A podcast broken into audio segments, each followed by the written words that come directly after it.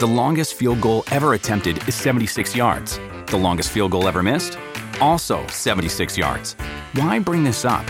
Because knowing your limits matters, both when you're kicking a field goal and when you gamble. Betting more than you're comfortable with is like trying a 70 yard field goal. It probably won't go well. So set a limit when you gamble and stick to it. Want more helpful tips like this? Go to keepitfunohio.com for games, quizzes, and lots of ways to keep your gambling from getting out of hand. One of the worst crimes in Mexico. This is the case of Las Poquianchis.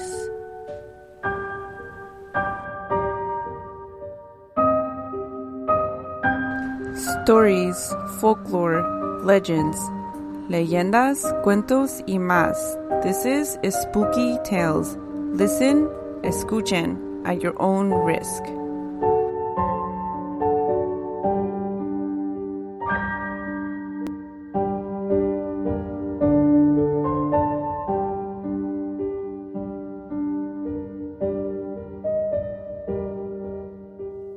Everyone, this is Cristina. And this is MJ. And today I will be telling MJ about some of the most infamous, well, I guess some of the most known and recorded killers in Mexico. Women killers, I should specify. Las Poquianchis. You said that amazingly because in my head, I kept like I keep on reading it, and my brain just just like forgets the N every time. And that's just like normally, or is it because of all the NyQuil you take? I don't know. One of the both. I see. Las po, po, po what? Poquianchis? Poquianchis. There we go. hmm So, Las Poquianchis are the most prolific killers, or sorry, I already said this. They're the most prolific women killers, probably like to date. Definitely the, the deadliest group of sisters. There are four sisters, Las Hermanas González Valenzuela, who were later given the, the nickname Las Poquianchis, and you'll learn why later. MJ is going to be reading their early life, and then I'll go into the details of their horrific crimes. Trigger warning this is a terribly depressing story. so there's a lot of death, rape. It's just bad. Yeah, yeah. it's bad. I mean, they're they're murderers, so Yeah, yeah. That- But, you know, I don't know much about them besides that. So Besides that, they were terrible. Yeah. yeah, Um, and I did want to share some of their early life, just not to excuse them, but to kind of explain why they became terrible people. And that's not to say everyone that has gone through this same sort of experiences will become terrible killers, but there are behaviors and experiences that many serial killers, people who go on to murder, share. And so that's why I just want to share what their early childhood is like. yeah, like nature versus nurture. Yes, yeah. And also, I want to add I listened to some podcasts that covered this story, some pretty big ones, and I was disgusted. Like, they had a, between the four of them, there was a lot of a lot of deaths, it, like possibly up to 150. And some one of these podcasts played like an air horn, like do do do do do when they announced the number of deaths. Tacky, That's gross. Yeah, just ugh, I don't distasteful. why. Yeah, because uh, I mean, this this people that were affected by this and families, there's still people that live today. So Yeah, and you're gonna we're we'll be sharing some of their comments, family members and stuff. Mhm. So because I think it's important when you're sharing these stories to hear who was affected by it, not just you know make jokes and witty comments about these murders. You know, murderers. yeah, Um, and unfortunately, not a lot. Like some people, there's like lists and lists of people that were of the victims, you know, but uh, not for them. There's only like one name is known for sure, but there's like just a bunch of unknown unknown victims. yeah. So yeah, go on, go on with their with their early life. Okay, early life. The four sisters, from the eldest to the youngest, were Delfina, born in 1912, Maria del Carmen, born in 1918, Maria Luisa, born in 1920, and Maria de Jesus, born in 1924.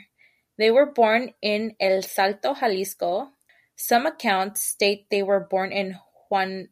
Oh my God, that's a difficult Juanacatlan. name. Juanacatlan, Juanacatlan, yeah. not El Salto. Other sources say Maria Luisa was was the youngest, with Maria de Jesus being older than her.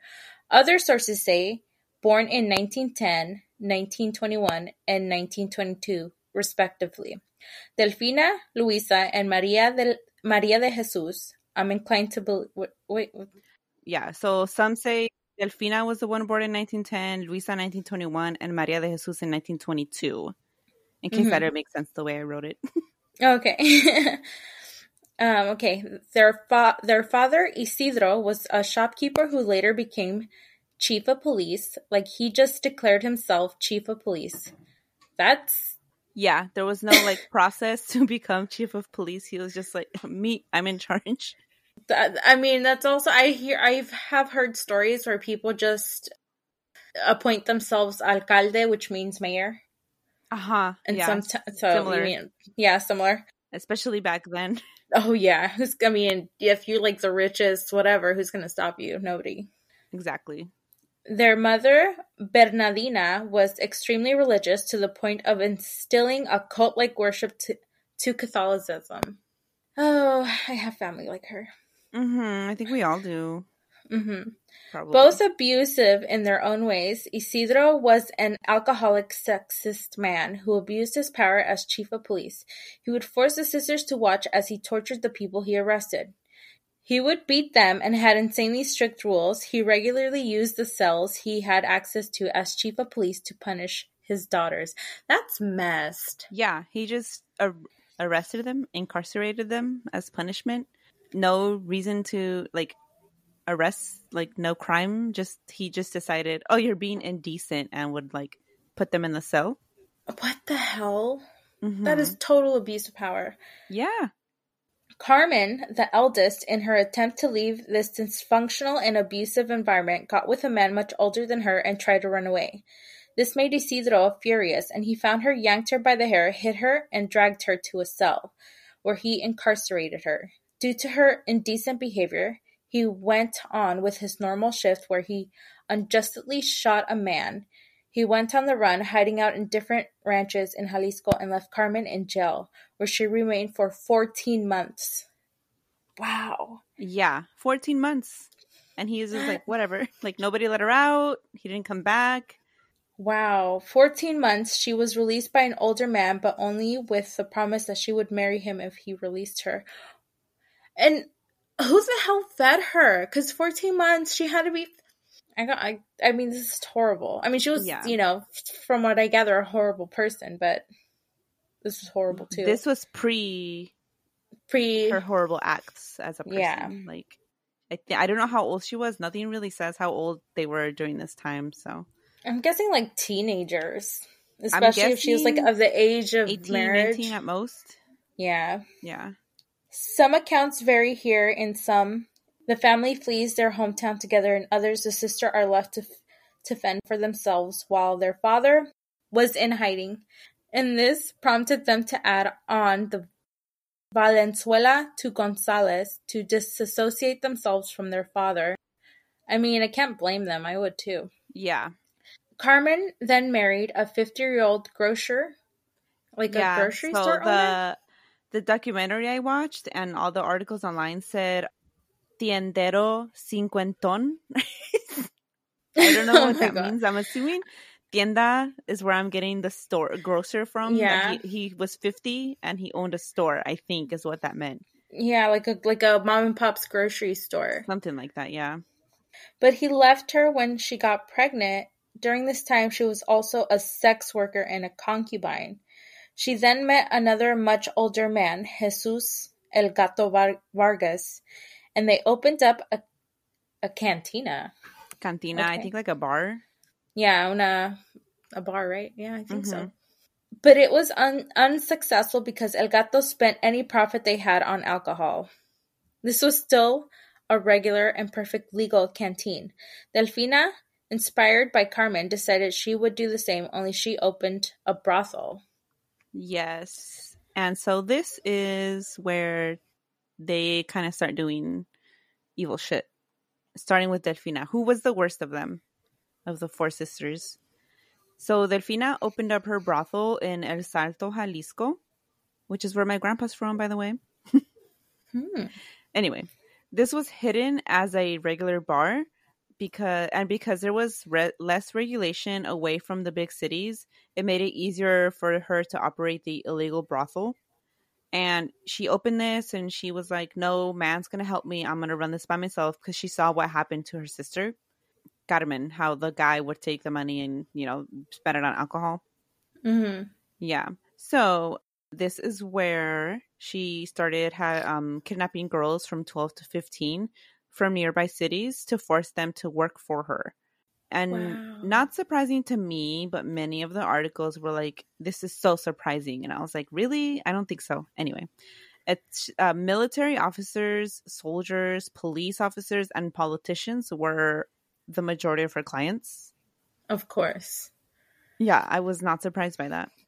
But in 1948, due to stricter laws, she was forced to close her brothel and then move it to San Juan de los Lagos, Jalisco, another um, city, a town a few uh, hours away. Not, it's not that far away from El Salto. And then she named it El Guadalajara de la Noche. This is where the three sisters began helping with the business.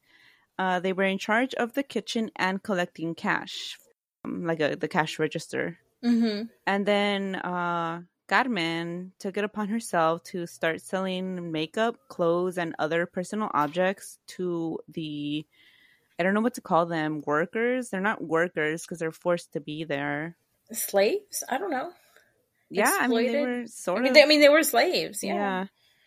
And she did this, she sold it to them at a, an insane price, making the girls indebted to her. So this essentially forced them into indentured servitude. Is would that would that Mhm. be it? Slavery? I don't know what you want to call it, but like I would say this reminds me very much of las uh, los haciendados, where um they would have like their own little like place where the hacienda would sell, and their workers could only buy from that little store. yes, and they would raise the prices, and they could only be bought with like money or currency, I guess, from the hacienda. So it was like this weird system of of uh exactly the same. yeah. And then two weeks after opening Guadalajara de Noche de la Noche in San Juan de los Lagos, Delfina had enough money to move her brothel to San Francisco del Rincon, Guanajuato, where brothels were legal. Here, they bought a brothel that had belonged to a gay man whose nickname was El Poquianchis. And this was the nickname then given to the sisters because that's what the building was known as. And so then they began just calling them Las Poquianchis. Hmm. Once this brothel was successful, Maria de Jesus took two of the imprisoned girls that were imprisoned by Delfina, and then she opened a brothel named La Casa Blanca in León, Guanajuato. So at this point, they have two.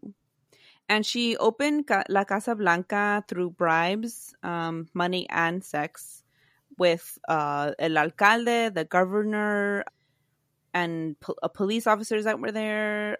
This let her operate it. And she had the same kind of clients that Delfina did as well. And I'm sure you won't be surprised by this either. And I, I'm going to need help translating it. el sacerdote y el sacristán de la parroquia de, de León. The priest, and I don't know what the other one is, Sacristán. but like what's yeah, I don't know that one. Parroquia is a Parish? church. Parish, yeah, pretty much. What was the other word I word? Sacristan? Sacristan, I never heard it before. Sacristan. A friar? No, that this is a friar. The sexton of the parish church. I don't know what that I don't know what those do. a person in charge of a sacristy and its contents.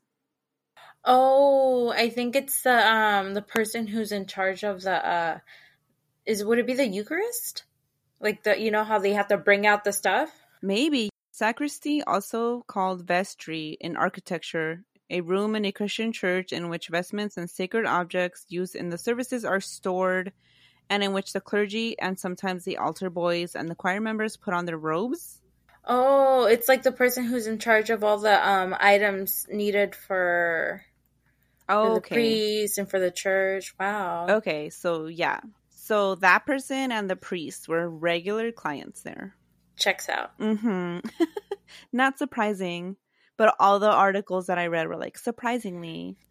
And in order to have enough uh, girls for their two brothels, they began kidnapping and tricking girls from all over Jalisco, Guanajuato, even other states like Michoacan and Zacatecas. Aside from just straight up taking girls off the streets, like yanking them into vans or Mhm. whatever, you know. Um, I Mhm. don't know if there was actual vans.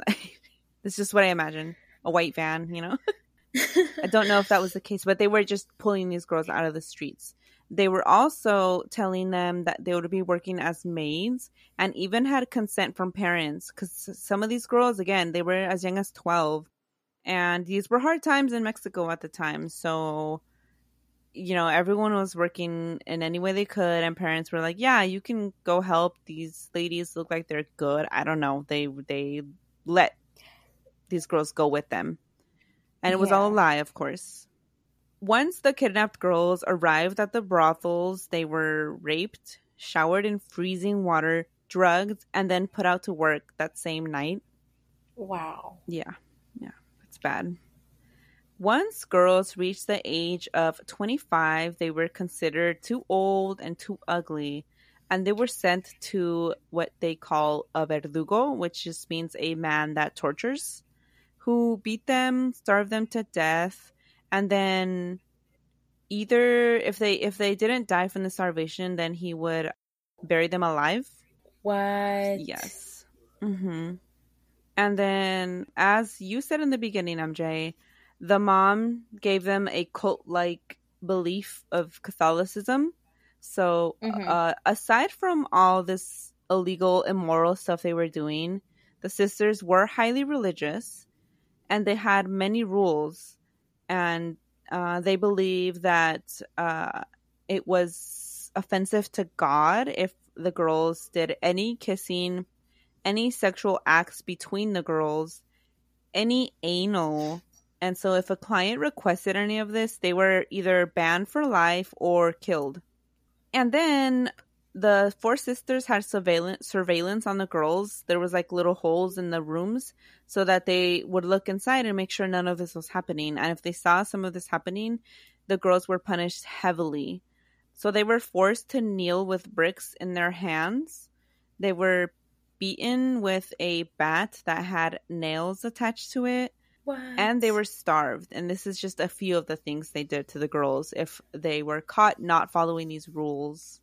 They got that. Uh, you know, they got the whole like sexual thing out of the, bu- but not this. Mm-hmm. Not the.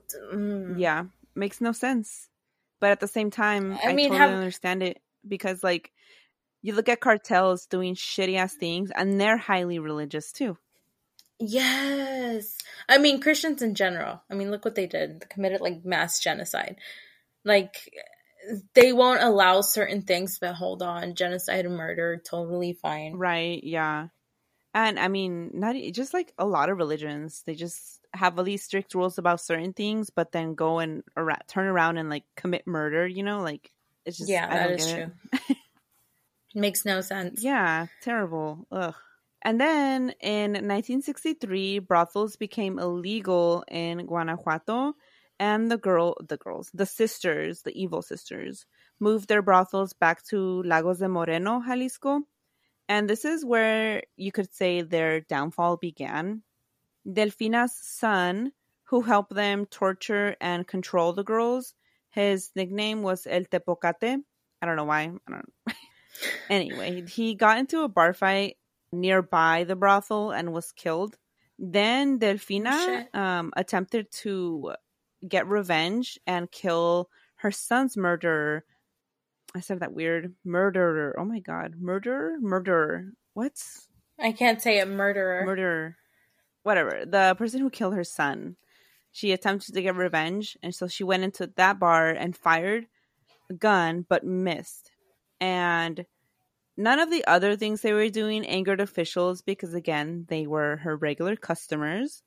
But this made them mad. Mhm. And so they were going to arrest her for illegally charging a weapon, not for none of the other stuff. Wow. Mhm. And so Delfina uh, went into hiding in Guadalajara, and police then raided Maria de Jesus, the younger sister, uh, one of the younger sisters, her brothel, where all the girls and Maria were kept in for a day, for 24 hours. But during those 24 hours, the power went out, and so they escaped uh, during the night, and they went into hiding at a different house owned by Las Poquianchis in San Francisco del Rincon, which is in Guanajuato. And the girls were forced to stay there in that house for eight months, during which they were starved, and many died from starvation. And here, Wow. um, in this house, they like forced the girls to like beat each other and stuff. Like, just more horrible things happened here aside from the starvation and sickness, some of them killed each other. Wow. Yes.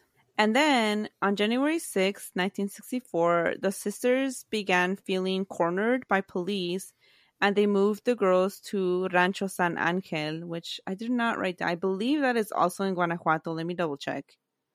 Yeah, I think so. They moved around so much, it's hard to keep track of where they were at what time.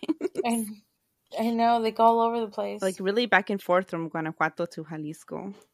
Yeah, so Rancho San Angel, San Angel or Loma del Angel is what it was known as, and I believe it's in Guanajuato, but it might be in Jalisco.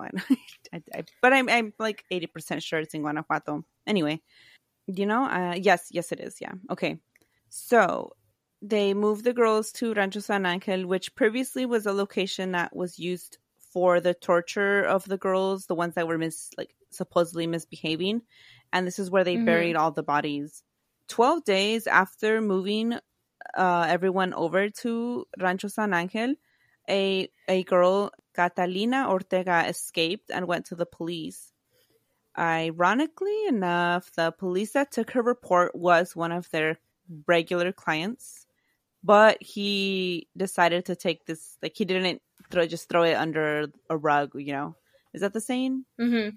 yeah, he'd sweep it under a rug. He didn't like try to hide it or anything. He listened to the to Catalina and they went to uh, El Rancho and the sisters denied all of the charges, but upon inspection of the place, police found 90 bodies. Damn. yes. They were arrested but moved to a different prison than that area because there was a threat of lynching. Like everyone just wanted to kill them for all the things they did. And they wanted to see them brought to justice, supposedly, right? Because then you'll hear what the justice was supposedly, and it's like barely Mhm. anything, I mean, I would too. right? Honestly, I'd be like, Yeah. hang them. hmm So at this point, only two of the sisters were arrested. Carmen, um, the one that was overcharging all the makeup and stuff, she had previously died of Mhm. cancer. Oh. And then Maria Luisa had left the business 10 after 10 years. She just got her money and left. So this leaves uh, Delfina and Maria de Jesus. So they were the ones arrested.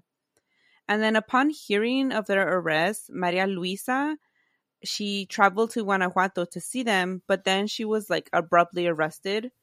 Accused of Satanism and brujeria, neither was real, but you know, anything horrible that happens, anything heinous, horrible crimes, they're immediately bra- blamed on Satanism and brujeria, it seems. But you know what? The irony is they were so religious and so culty that they were blamed for something that they would probably never like to them would be the most horrific thing, you know, which is like Satanism and they were blamed for that. The irony. Right. And then, due to errors in the investigation, many of the people that worked for them were released. So, there's one guy, El Capitan was his nickname. He was Delfina's boyfriend. He was the one who did all the torturing, beating, starving them to death at um, hmm Rancho San Angel. So this guy, Mhm. he was told at 76 years old that he would be released, and then he immediately died of a heart attack from the excitement of the news of being released. What? The- Right? uh, yeah. So that was his demise. I don't feel bad for Me laughing. neither. Fuck that guy. Okay, and then Delfina. So in 1978, while in jail, there was some construction going on, and somehow a bucket of cement fell on Delfina, and then she died. out of out of everything, a bucket of Mhm, cement. That's some like Looney Tunes type shit. but like, You're not wrong. yeah. And then Maria de Jesus, she was released after her sentence, which was 40 years. Uh, not a long time. That is not a No. Mm. Oh, but isn't it like Mexico or whatever? Like when you kill somebody or you get charged with murder, I think it's only like forty years because we went over that one. Yeah, case. it used to be. I don't know when it changed, time. but yeah, when we talked about um La Casa de Mij- Mijangos, so Claudia Mijangos, Yeah. She committed murder. She killed her children. And yeah, she was sentenced to 40 years because this was the maximum sentence. And I don't think it's the case anymore. I think now they do it like here where it's like a, a life sentence. For life. Oh, okay, because I know she was that that other Mijangos, whatever her name was, uh, was released like two years ago. Yeah. three And she ago? spent, Two, she did her three? 40 years. Mm-hmm. Yeah, so that was the case with Maria de Jesus, who was released after the 40 years. She remarried like right away, which I I who why who would want to knowing who they were because this case was all over the media, it was sensationalized. Sensationalized sensationalized. Yeah, I also feel like there, there. It's like you know how like serial killers have groupies, Yeah. which is disgusting, Yeah. but they do. I think it's like that kind of situation. Yeah. So she immediately remarried and then just kind of disappeared, stayed low. I don't know if she's still alive or not. She could That be. crazy. I hope not. right? and then, but essentially, she got a happy ending, and I'm like, that's not That's fair. not fair. Yeah. Uh, can we just? So Maria Luisa, she received the shortest sentence out of all of them because she took off after the first 10 years. So she didn't participate in like the worst part of it all. But she ended up going mad, like insane, you know, her mental health deteriorated. A more respectful way to say that, I guess. And she ended Mhm. up at a mental hospital and she died in the mental hospital. oh, And then again, the oldest Carmen had died from cancer before all this happened. A lot of the girls that were uh, imprisoned by them, forced into sex work, trafficked by them, you know, a lot of Mhm. them were initially arrested, which I was like, why? But then a lot of them were, they were all released. Except there was three of them that helped them kidnap girls. I don't, I didn't write down their names or anything, but but I also feel like they were first. Like, um, there's been cases where um, kid, uh, kidnapped victims are forced to get other, uh, you know, Exactly. People, And I so I, think- don't blame them. It's like Yeah. uh, they're in a state of survival. Exactly. Yeah. So, and I think they ended up being released too because again, uh, the investigation was like botched and there was Mhm. no evidence. So, a lot of the people that were arrested for helping them were released, like that guy who then died of a heart attack. hmm So, yeah, so I'm thinking that those three were probably released, although this isn't official. This is just me guessing. I would think so. Yeah, I think so. But yeah, that is Las Poquianchis. And you know, it's funny because not funny. It's ironic. I don't know what the word I'm looking for, but it's like they committed these horrible things, right? And Mhm. they're like they went down in the history of Mexico as being the most notorious female killers. But you think about what's going on now in places like Ciudad Juarez, where like a woman is killed like every one in I don't know, or every day there's like eight women killed, or it's something very close to that. And not to mention disappeared women forced into things by cartels, like and cartels themselves. Like there's people out there probably committing similar crimes that just are not are just going by unnoticed because Yeah. of the state of I mean the Mexico right now, you know. So it's just it's interesting that they're like horror they're demonized. They were like there was like articles coming out about them like Mujeres del Diablo, but there's men that committed similar crimes and they were not described in the same way by the media. hmm Like obviously they did horrible things and I'm not like defending them, but it's just interesting that they were like super super super demonized and called all these things, but then like They're quiet when a man does it. yes, exactly. That's where I was trying to and go with that. especially because femicides are so rampant right now like as you were saying in in mexico like oh the entire country like women are being killed for being women Yeah. I don't know, but yeah. That was the story of Las Poquianchis and they're terrible. And did you write down some some of the comments from people? yes i screenshotted a whole bunch Awesome. Um, so yeah, I made a TikTok about them a few months ago, and so many, so many people commented. And I actually, my my mom's. So I think a sister of my grandpa was Mhm. like almost taken by them, mhm. but one of them like stopped them from stopped like one of the person one someone in my family stopped them from being like physically pulled into like their vehicle or whatever. Mm. So yeah, I, I guess one of my grandpa's sisters were was almost taken by them. oh my goodness that is terrifying Yeah, but so many so people that have covered this, like so many podcasts, nobody like really talks about the victims of them. So we just kind of want to do that a little bit as best as we can.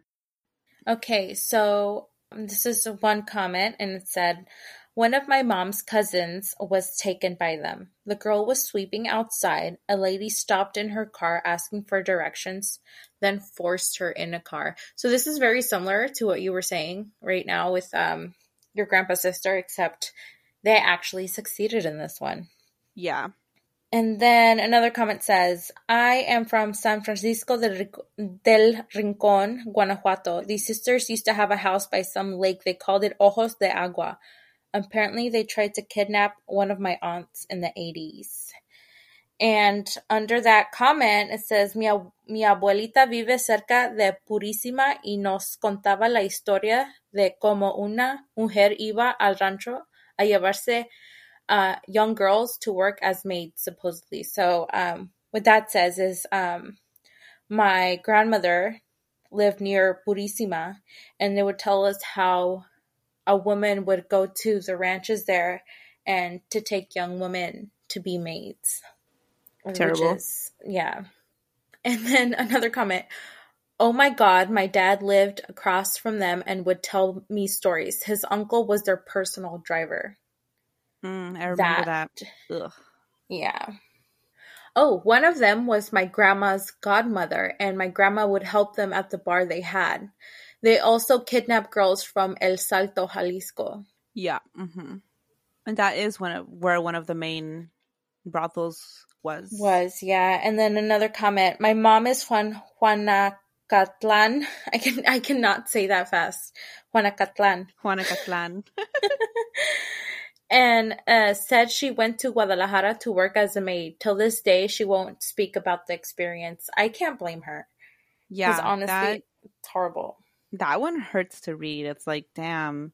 Ugh. What? Yeah, like if to, to the point where you're traumatized, can't even speak about it. Yeah, it's horrible. Yeah. And then um, this one user go, says, "My mom told me about their story. It is so sad to know a lot of girls died, and there were even pregnant girls that were buried alive. That's fucked."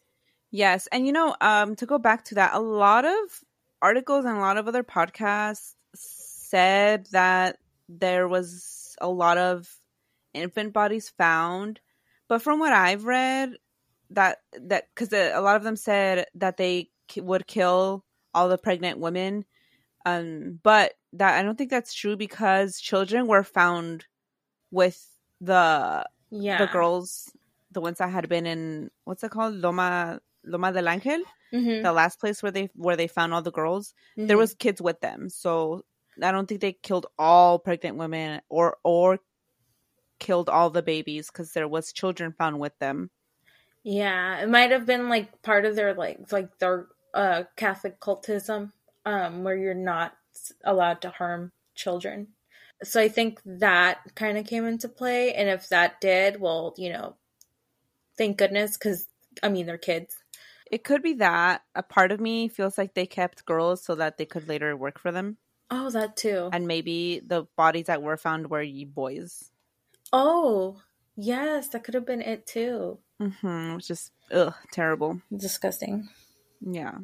Said I got another comment. It says my abuelita, rest in peace, worked for Las Poquianchis. She was in charge of one of those houses and collected the money from the prostis, aka maids. That is crazy. There's a lot of like Wow. like um you know people who have first accounts first hand accounts from people who've known these women. That's crazy.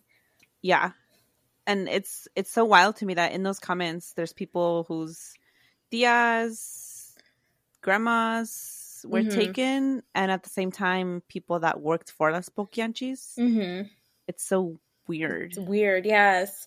And then this is another another um, user says my hubby was from my hubby has family members that were stolen in Michoacan by these ladies.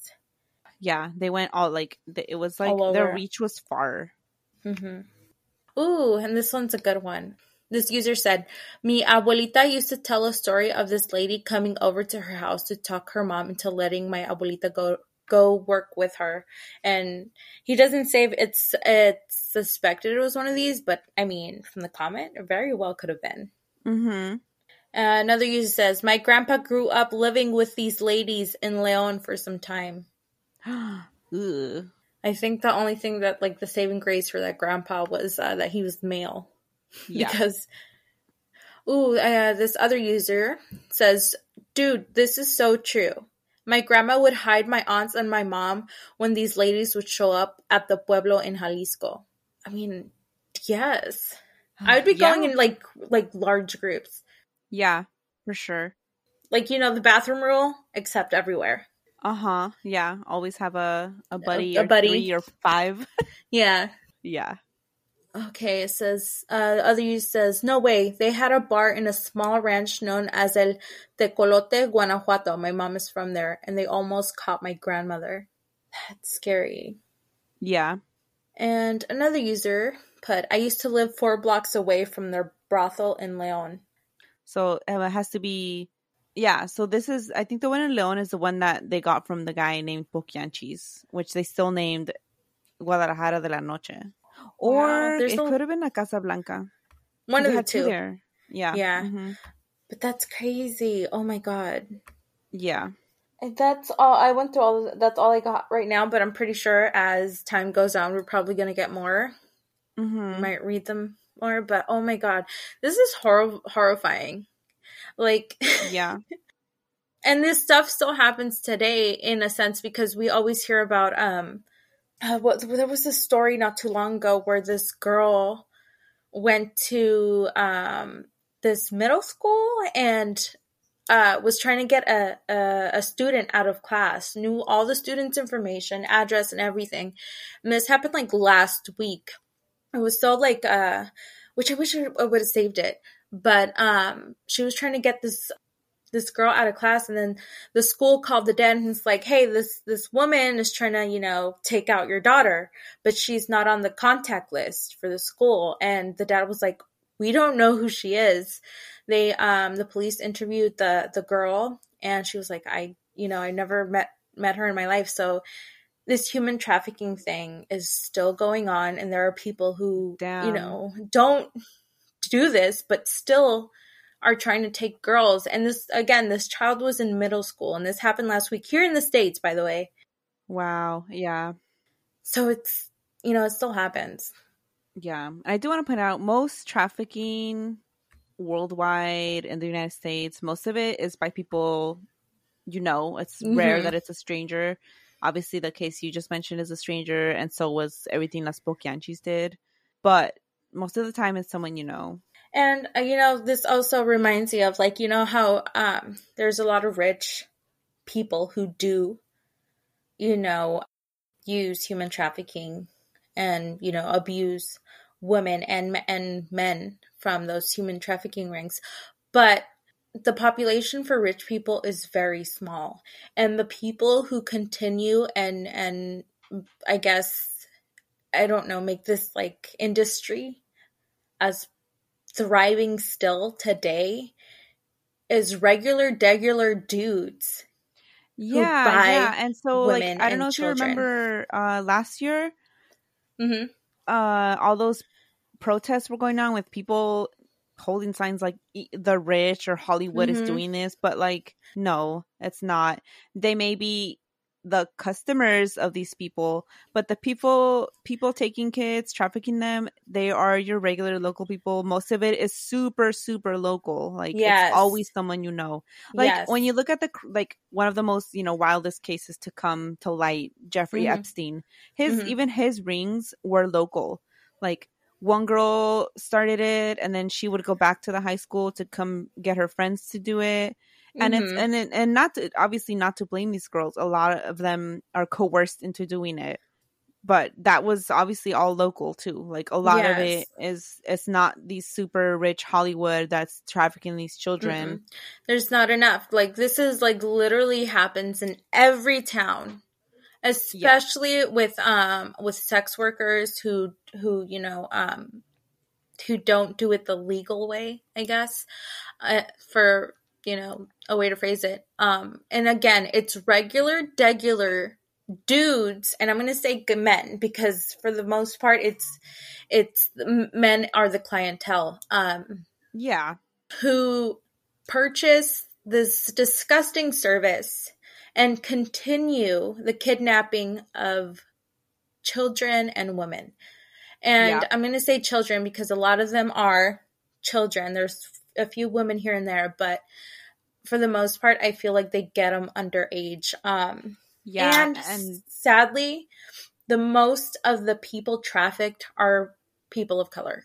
Yes, that's where, where exactly. That's where you. Uh, that's what I was gonna say. Exactly. A lot of them are people of color and then um, kids in the system in the foster system mm-hmm. so specifically people of color in the foster system children of color in the foster system and a lot of times it's like someone a, a girl it's usually because it's usually a girl will mm-hmm. meet a teenager will meet a boyfriend who she thinks is going to get her out of this he starts out nice and then he starts trafficking her when he and abusing like mm-hmm. it's usually a lot of a lot of that is that's how it goes Yes, because I mean, if anything have has shown us is was the the Gabby girl, is that all the the people of color around her area did not get the same coverage as her, and that's why it's so easy to take women and children of color because we do not, you know, when one of us goes missing, they don't give a shit about us.